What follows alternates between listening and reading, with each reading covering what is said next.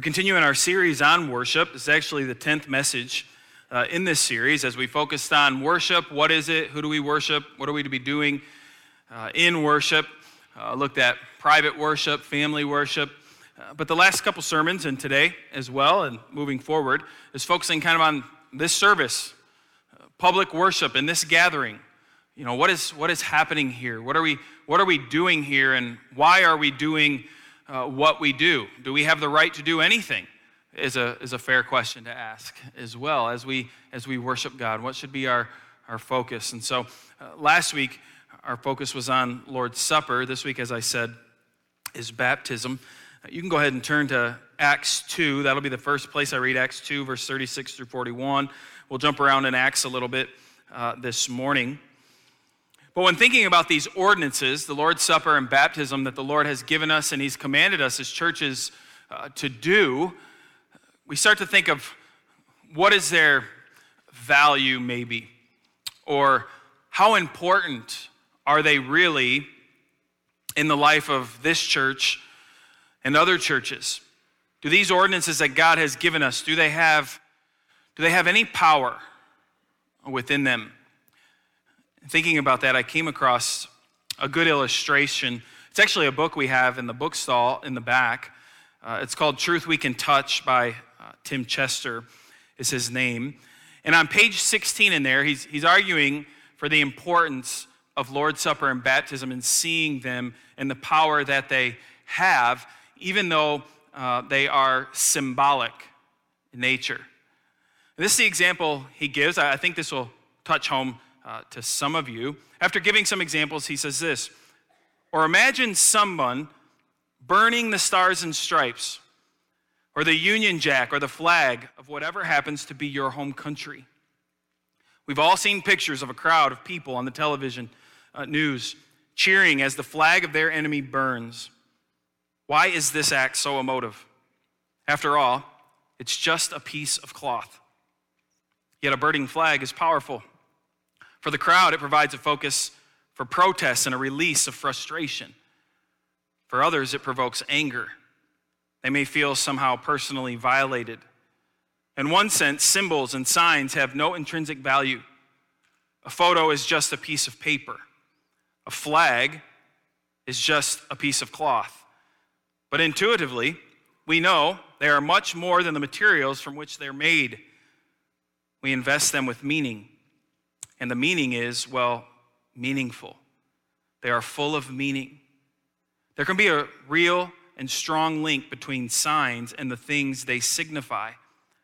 Baptism is just water, communion is just bread and wine. But there is no just about it. The sacraments are full of meaning, they have power. I thought that was helpful to think about the power that the Lord's Supper and baptism has. Now, sadly, we, we water them down. There are some of you here today who would be very frustrated, maybe with the generation below you, because of how they treat the flag of America. It wasn't too long ago. Everybody was really upset because an NFL football player took a knee during our national anthem. Now, why were we so upset about that? It's because the anthem has some power behind it, doesn't it? I mean, it's just a song. But what does the song represent and what does it mean, right? And there was a lot of uh, frustration that goes along with that because there's power in that, of, again, of, of what it represents. Now, I'm thinking about that later in the book. Tim Chester gave a, another little scenario, and I want to pose this scenario to you as well. What if Lord's Supper and baptism never happened here again? How long do you think it would take for you to go, huh, I don't think we've done Lord's Supper in a while? Or how long would it take for you to go, baptism, I haven't even heard it talked about much. I haven't, I haven't seen the baptistry full. I haven't seen people baptized. How long do you think it would take for you to really be bothered by that? Especially in a, in a Baptist church, I think baptism would be first. You'd hear people saying, what, What's going on? But Lord's Supper, I really think it would take a while. It would take a long while before you said, You know what? I haven't had Lord's Supper in a long time. Now, where the rubber hits the road on this How long would it take you to come to me as your pastor and complain if we didn't sing on Sunday? How long would it take? I would say one week. I would say the first Sunday that happened, there would be a line saying, What is going on here? Or what if we just stopped preaching? Which sadly has happened in a lot of churches, and there's not a huge outcry about it. But what if there was no preaching? We just sang. Would you, would you say anything? I would hope so. I would hope after a, a while you would say so. But yet, with these ordinances that God has given us in Lord's Supper and baptism, the Bible tells us that there is power behind these things that He's given us. Yet, too often, we don't want to view them that way. And I think we have to be careful about that. We need to stop watering down these ordinances and holding them up to what they truly are. And like I said, last week we, we looked at that with Lord's Supper. If you weren't here, you can go and uh, listen to it. I wish you would have been here uh, to hear that. But this week, the focus is baptism. I told you to turn in Acts chapter 2. We're going to read from three different places in Acts. I think you can flip there fast enough as I uh, go through these. Uh, but the way I want to start this message is looking at the pattern that we see in the New Testament when it comes to baptism. And so in Acts chapter 2, verse 36 through 41, uh, the day of Pentecost, Peter here preaching. And in verse 36, it says, Let all the house of Israel therefore know for certain that God has made him both Lord and Christ, this Jesus whom you crucified. Now, when they heard this, they were cut to the heart and said to Peter and the rest of the apostles, Brothers, what shall we do? And Peter said to them, Repent and be baptized, every one of you, in the name of Jesus Christ for the forgiveness of your sins. And you will receive the gift of the Holy Spirit, for the promises for you and for your children and for all who are afar off everyone whom the Lord our God calls to himself. And with many other words, he bore witness and continued to exhort them, saying, Save yourselves from this crooked, crooked generation. So those who received his word and were baptized, and there were added that day about 3,000 souls. So this is one of the things that we see, and I want you to see the pattern. I didn't read all of Peter's sermon, but Peter had just preached a sermon about who Christ was the people then, in response to hearing the word of God talked about and preached, this man Jesus, it says all of a sudden they respond to it. God worked in their life and they say, All right, you've told us all this. What should we do? What do we do about this? And he said, You need to repent and be baptized. And they followed then in that and they were baptized. Now, this is a common pattern because if you flip over in your Bible now to Acts 8, go ahead and take your Bible and flip over to Acts chapter 8. This will be on the screen as well, I'm sure. But in Acts 8, beginning in verse 34 through 38, we see a very famous baptism with Philip and the Ethiopian eunuch. Now, I'm cutting some of it out just for time. But it says, And the eunuch said to Philip, About whom I ask you, does the prophet say this? About himself or about someone else? Now, they were reading from the book of Isaiah. And it talked about somebody bearing sins. It talked about a sacrifice. And the, and the eunuch, uh, Philip, is asking him, Do you know what this says? The eunuch is saying, how, how would I know this? And so he asked Philip here, About whom I ask you, does the prophet say this? About himself or about someone else? Then Philip opened his mouth, and beginning with this scripture, he told him the good news about Jesus. And as they were going along the road, they came to some water, and the eunuch said, See, here is water. What prevents me from being baptized? And he commanded the chariot to stop, and they both went down into the water, Philip and the eunuch, and he baptized him. So again, I, I, read this so that you see the pattern. The word of God is shared, the gospel then is believed, God does a work in their life, and the believer is then baptized. One more place to turn to in Acts 16, Acts chapter 16 beginning in verse 13.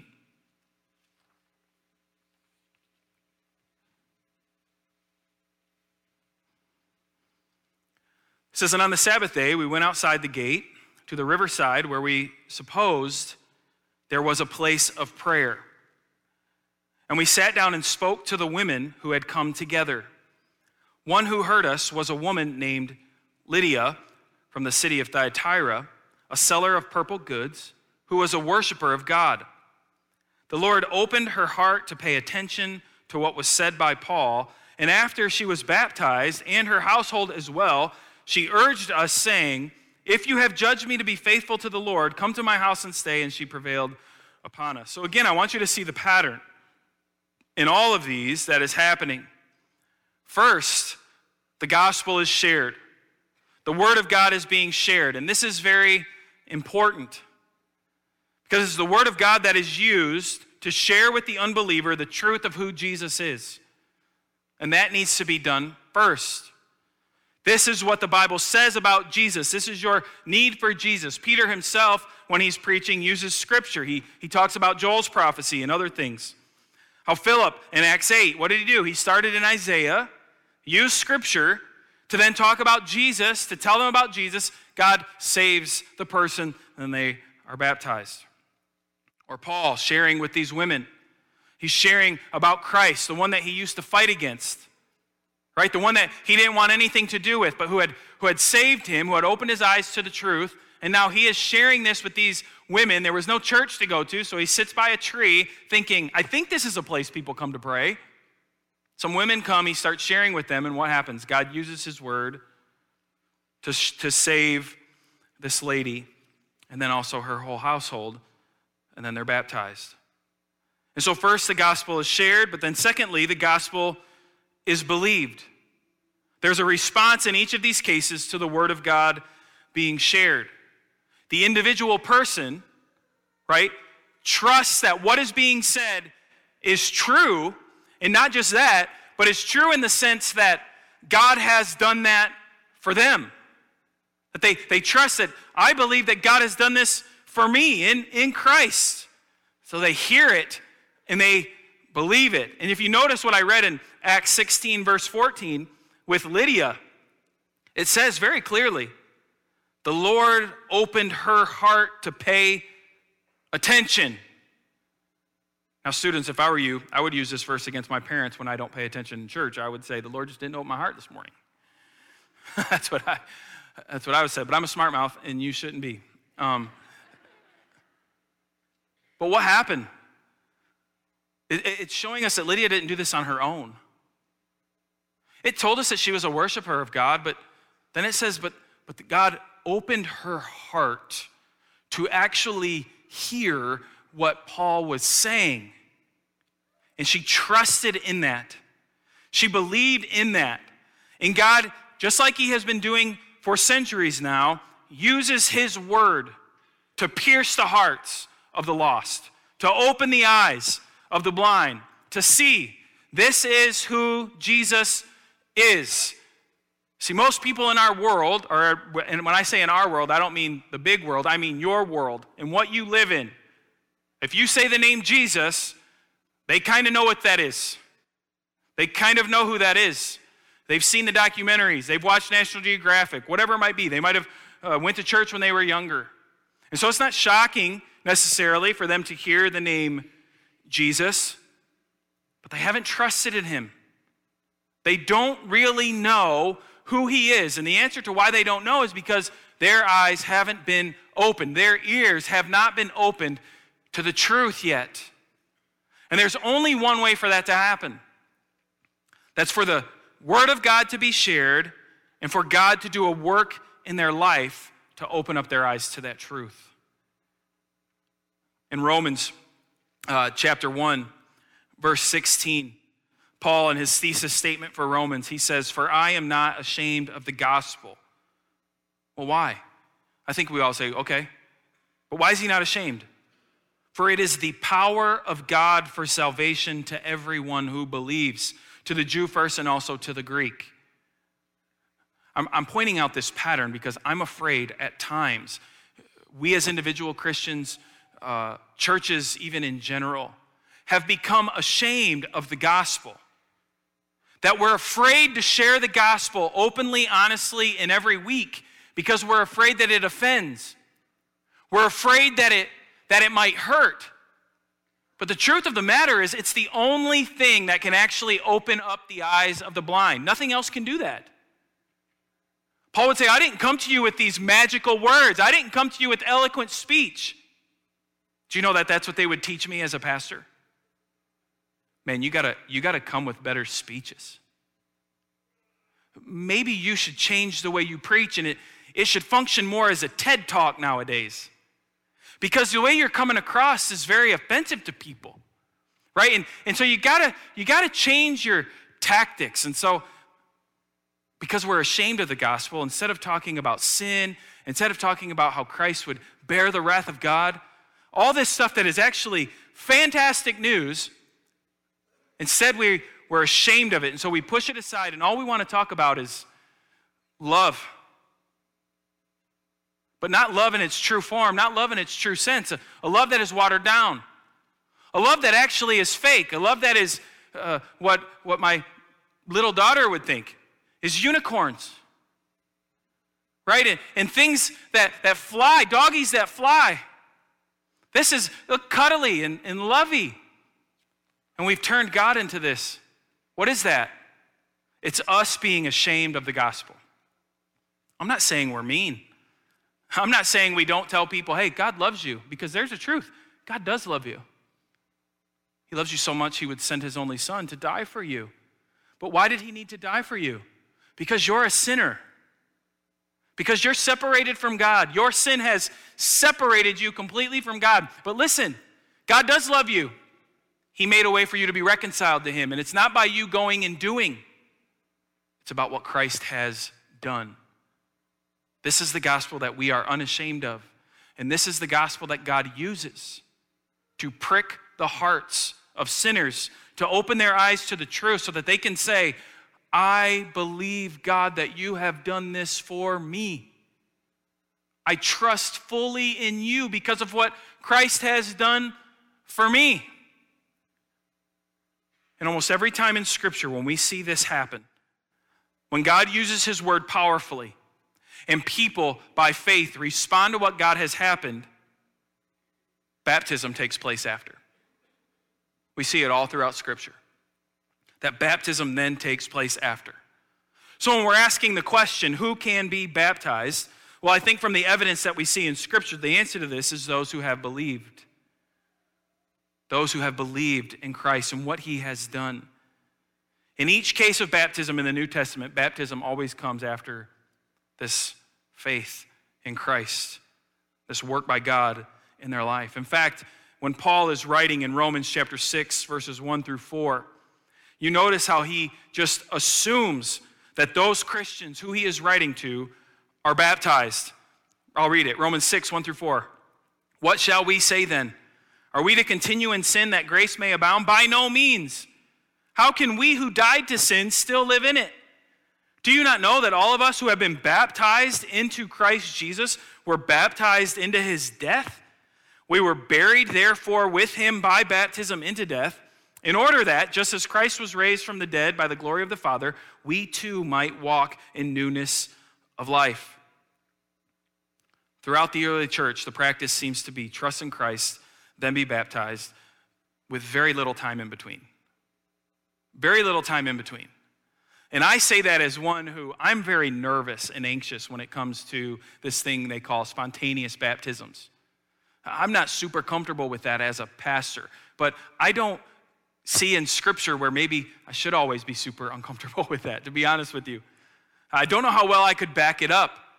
I feel as a pastor, it's my job to talk with the person. Have you really trusted in Christ?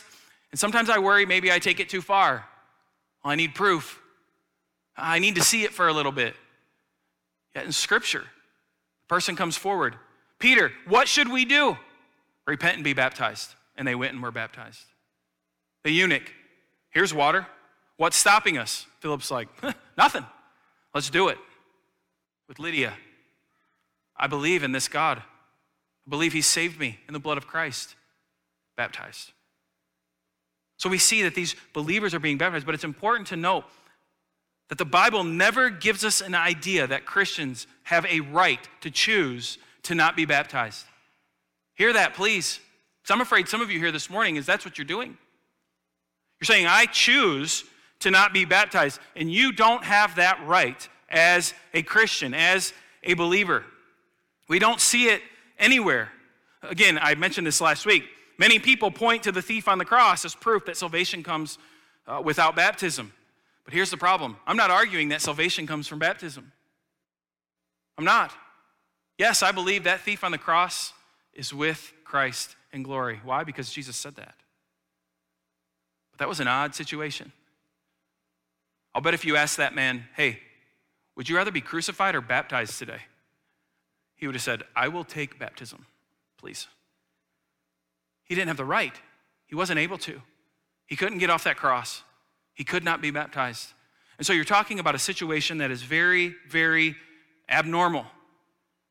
And so I don't think we can necessarily go to that when saying, you know, I don't need to be baptized. No, you do. Because Christ has told us to be baptized. And what, what we learn with baptism is baptism, and I'm going to use a phrase here that I actually talked with Pastor Spencer a lot about it uh, this week, and it's a phrase that you heard, and that's why I want to bring it up. In baptism, we talk about it as a public profession of faith. But we do have to be careful of what we mean by public profession of faith. And what I say by that, what I mean by that is this when those waters are troubled, it's nothing about what these individual people have done, it's about what God has done for them. And we got to remember that.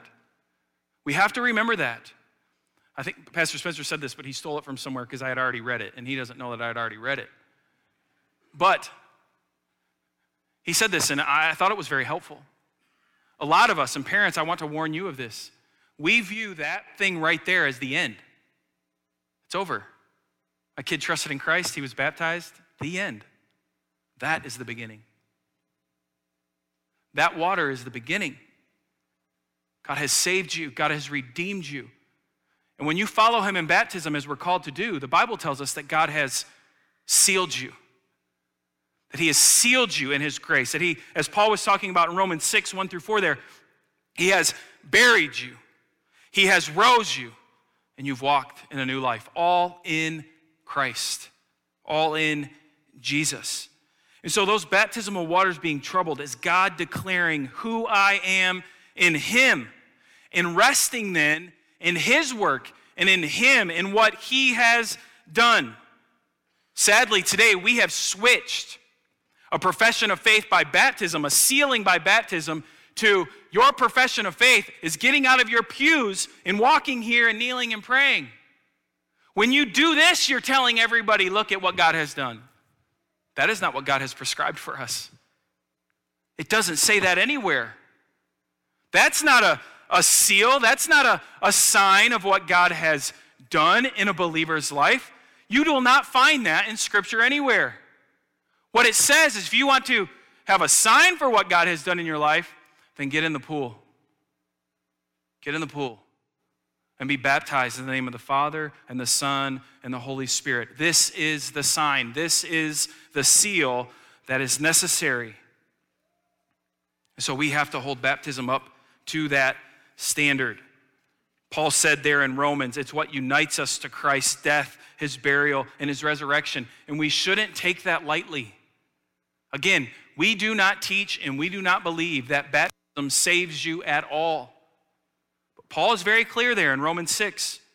Do you not know that all of us who have been baptized into Christ Jesus were baptized into his death? We were buried, therefore, with him in baptism into death in order that just as Christ was raised from the dead by the glory of the Father, we too might walk in newness of life.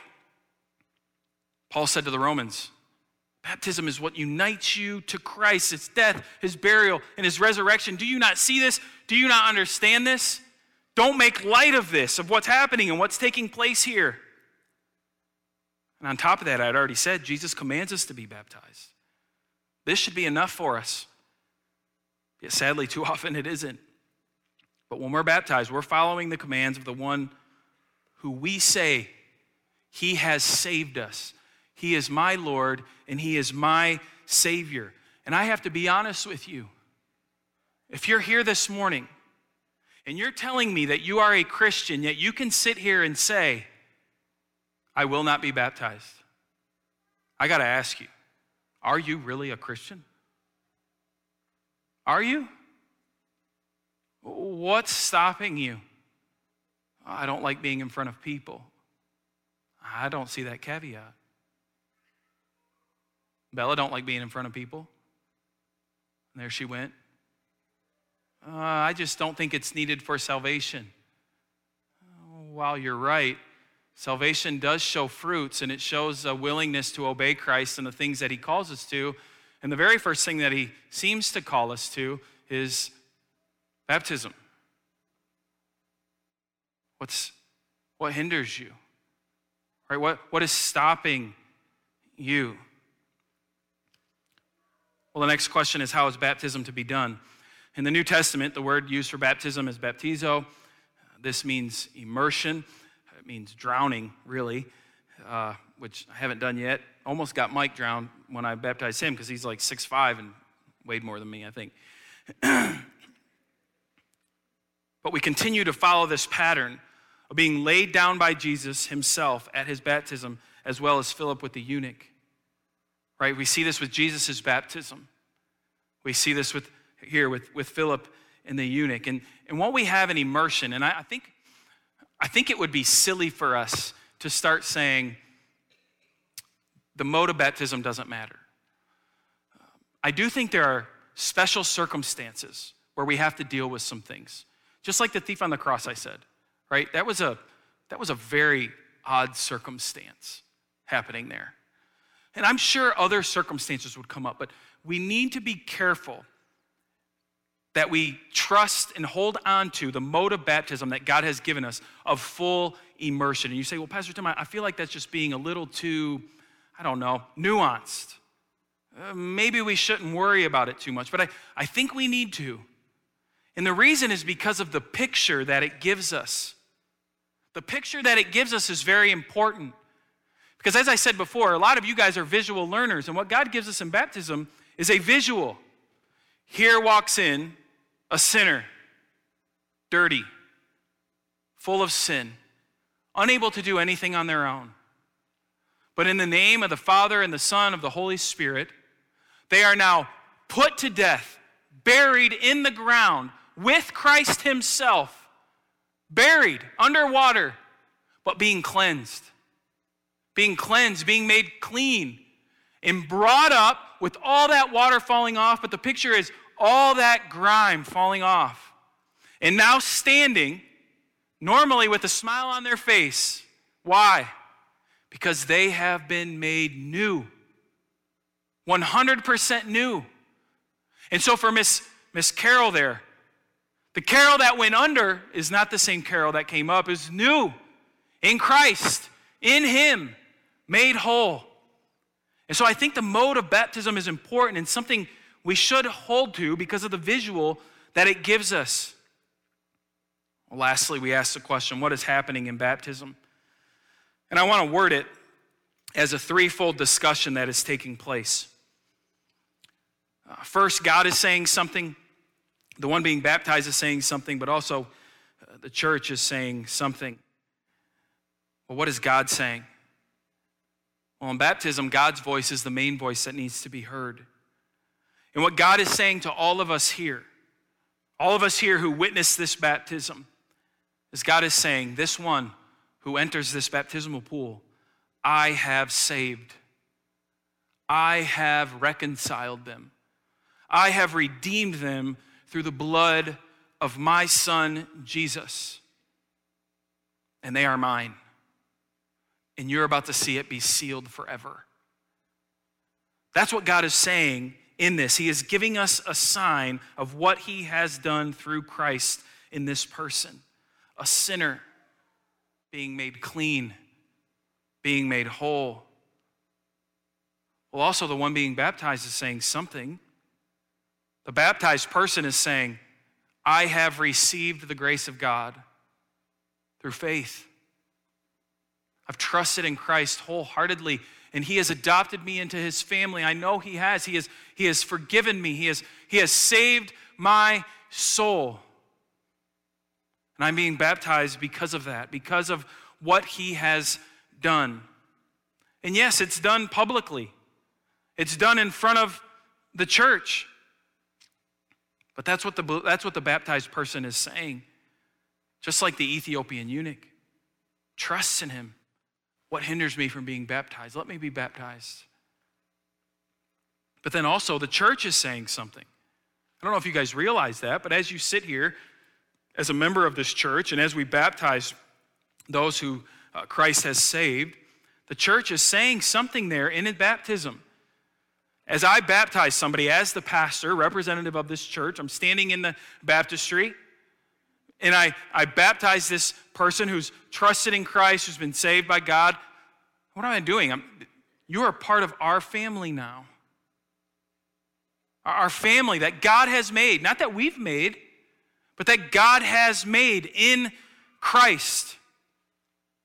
Right? And as a church, we are declaring this truth according to the Word of God and to the testimony of the one being baptized. Saying, This is one of us because God has done a work in their life. Not because I initiated it, not because you initiated it, not because some parents initiated it, but because God has initiated it. And as a church, we are saying, Amen. Amen. I agree. Amen. Another one in the family. Another one saved by the blood of the Lamb. Another sinner like me saved in our fold to care for, to love for. And so the church is speaking as well when this happens. There's another book, it's called Going Public. It's by a man, his name's Bobby Jamieson. And in his book, he says there's six things that are happening in baptism. I'm just going to say them real quickly because I think they're helpful. Of the six things, he says number one, a public profession of faith and repentance is happening. There's also a sign of forgiveness and cleansing. There's a sign of union with Christ in his death and his burial and his resurrection. A sign of new life in Christ. Think about that. I think we take that for granted. You know, something that's so rarely taken for granted, oftentimes in, in my experience, and I guess sadly it is taken for granted in a lot of other cases. But when I've walked into a birthing room and there's a baby there, there's such excitement and joy. Baby's healthy, mom is healthy. Why is everybody so excited? There's new life. There's new life. Life has been born. The image of God again there in this baby. In baptism, we celebrate a new life. A new life has been born, not of themselves. Remember Nicodemus asking, How does this happen? And Jesus says, You must be born again in order to enter into the kingdom. And Nicodemus is like, What? Enter into my mother's womb again? No, you don't get it. That's what we see in baptism the born again, a new life. And it should excite us. Uh, fifthly, he said a sign of the gift of the Holy Spirit. And then lastly, a sign of the dawning of a new creation. You know, it's interesting in the New Testament, Paul does this, Peter does this. But I don't know if you have ever heard this. I, I would ask in your life, have you ever been challenged in this way? So often in the New Testament, Paul and Peter, when talking to Christians who are backsliding or talking to Christians who are struggling, they don't normally say, Remember your salvation. They almost always point them, Remember your baptism. Remember, you have been sealed in his death, his burial, and his resurrection. Do you remember your baptism? Remember this. In Colossians chapter 2, verse 8 through 15, we see an example of this, of Paul reminding the church of their baptism. This will be the last passage that I read. He says, See to it that no one takes you captive by philosophy and empty deceit, according to human tradition, according to the elemental spirits of the world, and not according to Christ. For in him the whole fullness of deity dwells bodily, and you have been filled in him who is the head of all rule and authority. In him also you were circumcised with a circumcision made without hands, by putting off the body of the flesh by the circumcision of Christ, having been buried with him in baptism in which you are also raised with him through faith in the powerful working of God who raised him from the dead. And you, who are dead in your trespasses and, un- and the uncircumcision of your flesh, God made alive together with him, having forgiven us all our trespasses by canceling the record of debt that stood against us with its legal demands. This he set aside, nailing it to the cross. He disarmed the rulers and authorities and put them to open shame by triumphing over them in Him and, and trying to help this struggling church. He says, Do you remember your baptism? You were buried in Him. And the encouraging thing about how they remind people about their baptism, it's not saying, Remember what great faith you showed by walking into those waters and being dunked? Have that faith again. That's not what's happening. Paul's saying, Do you not remember what happened in your baptism? What it was pointing us to? The truths that it was bearing? You died. You are born again. He raised you anew and forgave you and saved you. And now you think some principalities, you think some powers, you think, you think somebody can take that from you? You think somebody can hurt you? You think that you can be knocked down and destroyed? No. Remember your baptism. Remember what it stands for. Remember what it means in rest in the work that God has done for you and sealed you in in your baptism. Now I ask you, have you ever been challenged in that way before? I hadn't. I hadn't. I'd always been challenged in a way that was more about my faith. Don't you remember, Tim, when you kneeled by your parents' bed and you trusted? Don't you remember, Tim, when you got baptized and you, you made this decision in front of everybody, even though you didn't want to, you were nervous about it, but you did that. Do that again. Have that faith again. But if you're like me, problem sometimes is I look back and I think, I don't know what seven and eight year old Tim thought. I, I, don't, I don't know what he thought. I hope I was smart enough to get it. I hope I had enough faith to really trust. And so those types of challenges never worked on me because I thought, you're telling me to trust in me. I can't do that. That doesn't work.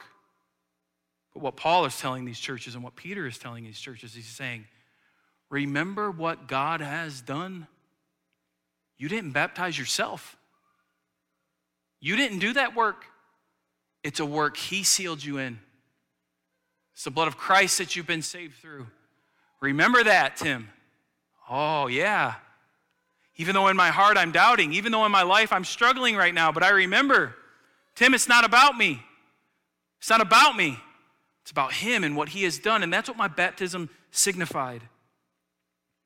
So Paul encourages the church in this way remember your baptism.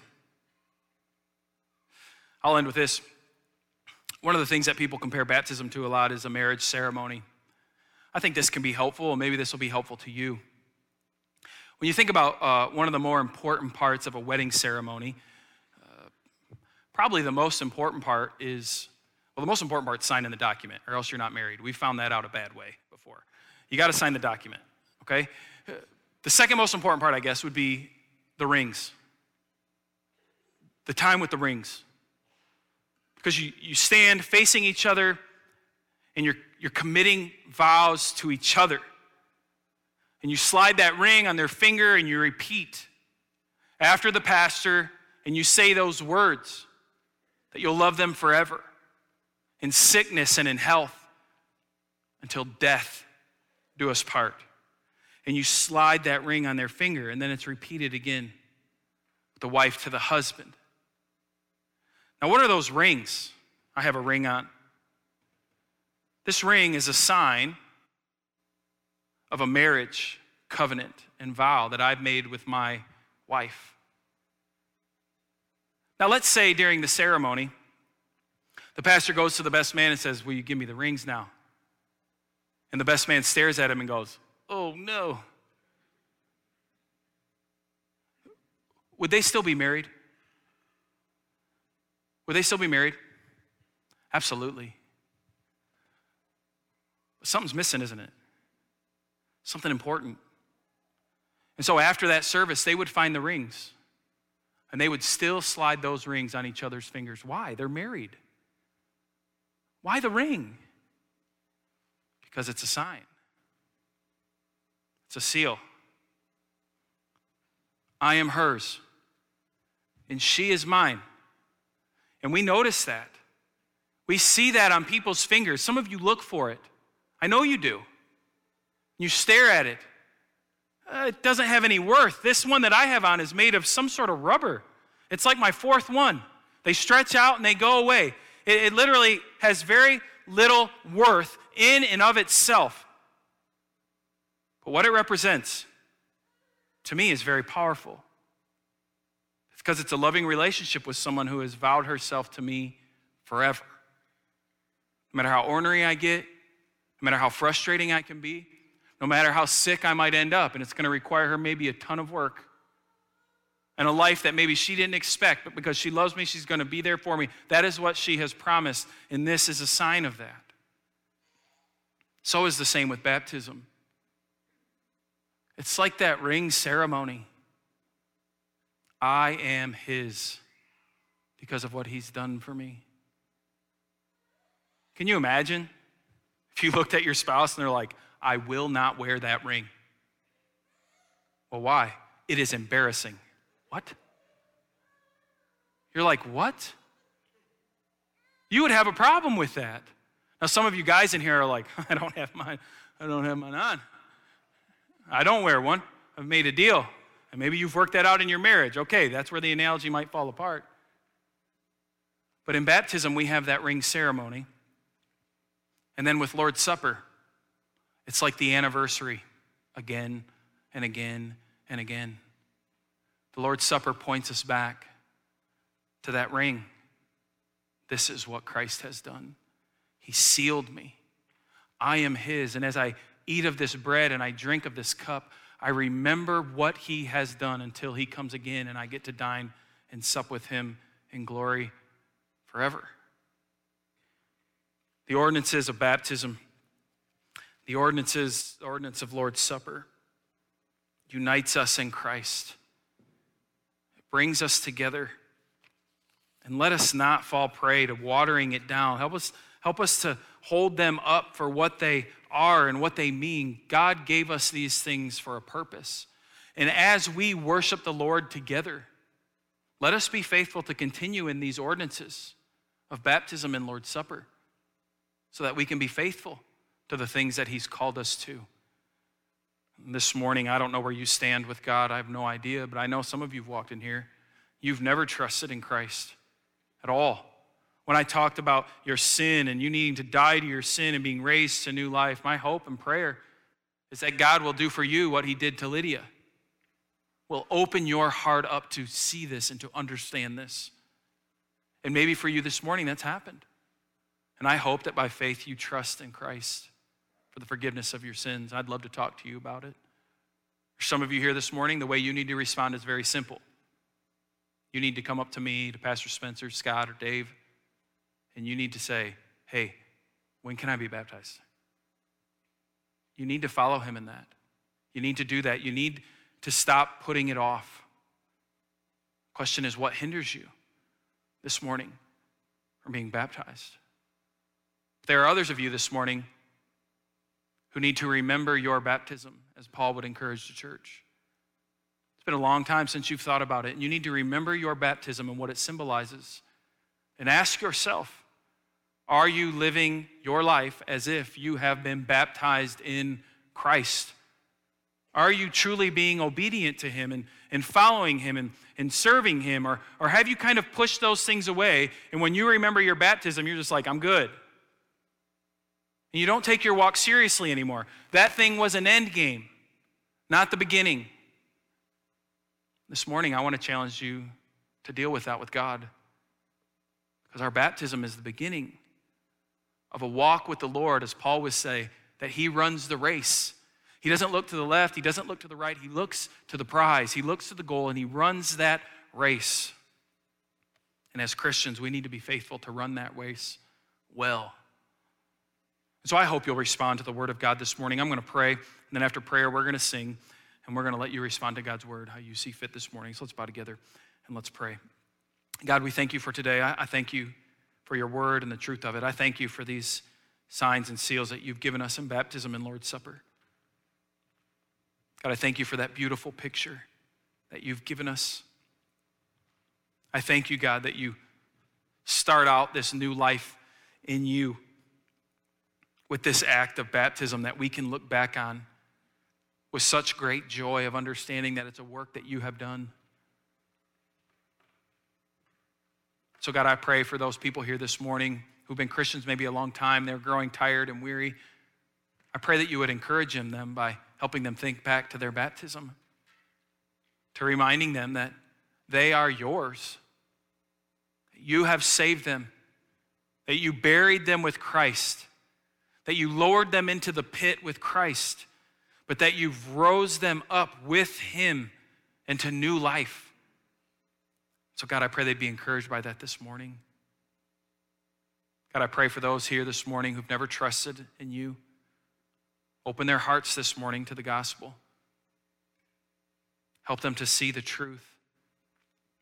God, I pray that you would save their soul. God, help us to respond to your word how we should this morning. Help us to sing this song as worship, we ask in Jesus' name. Amen.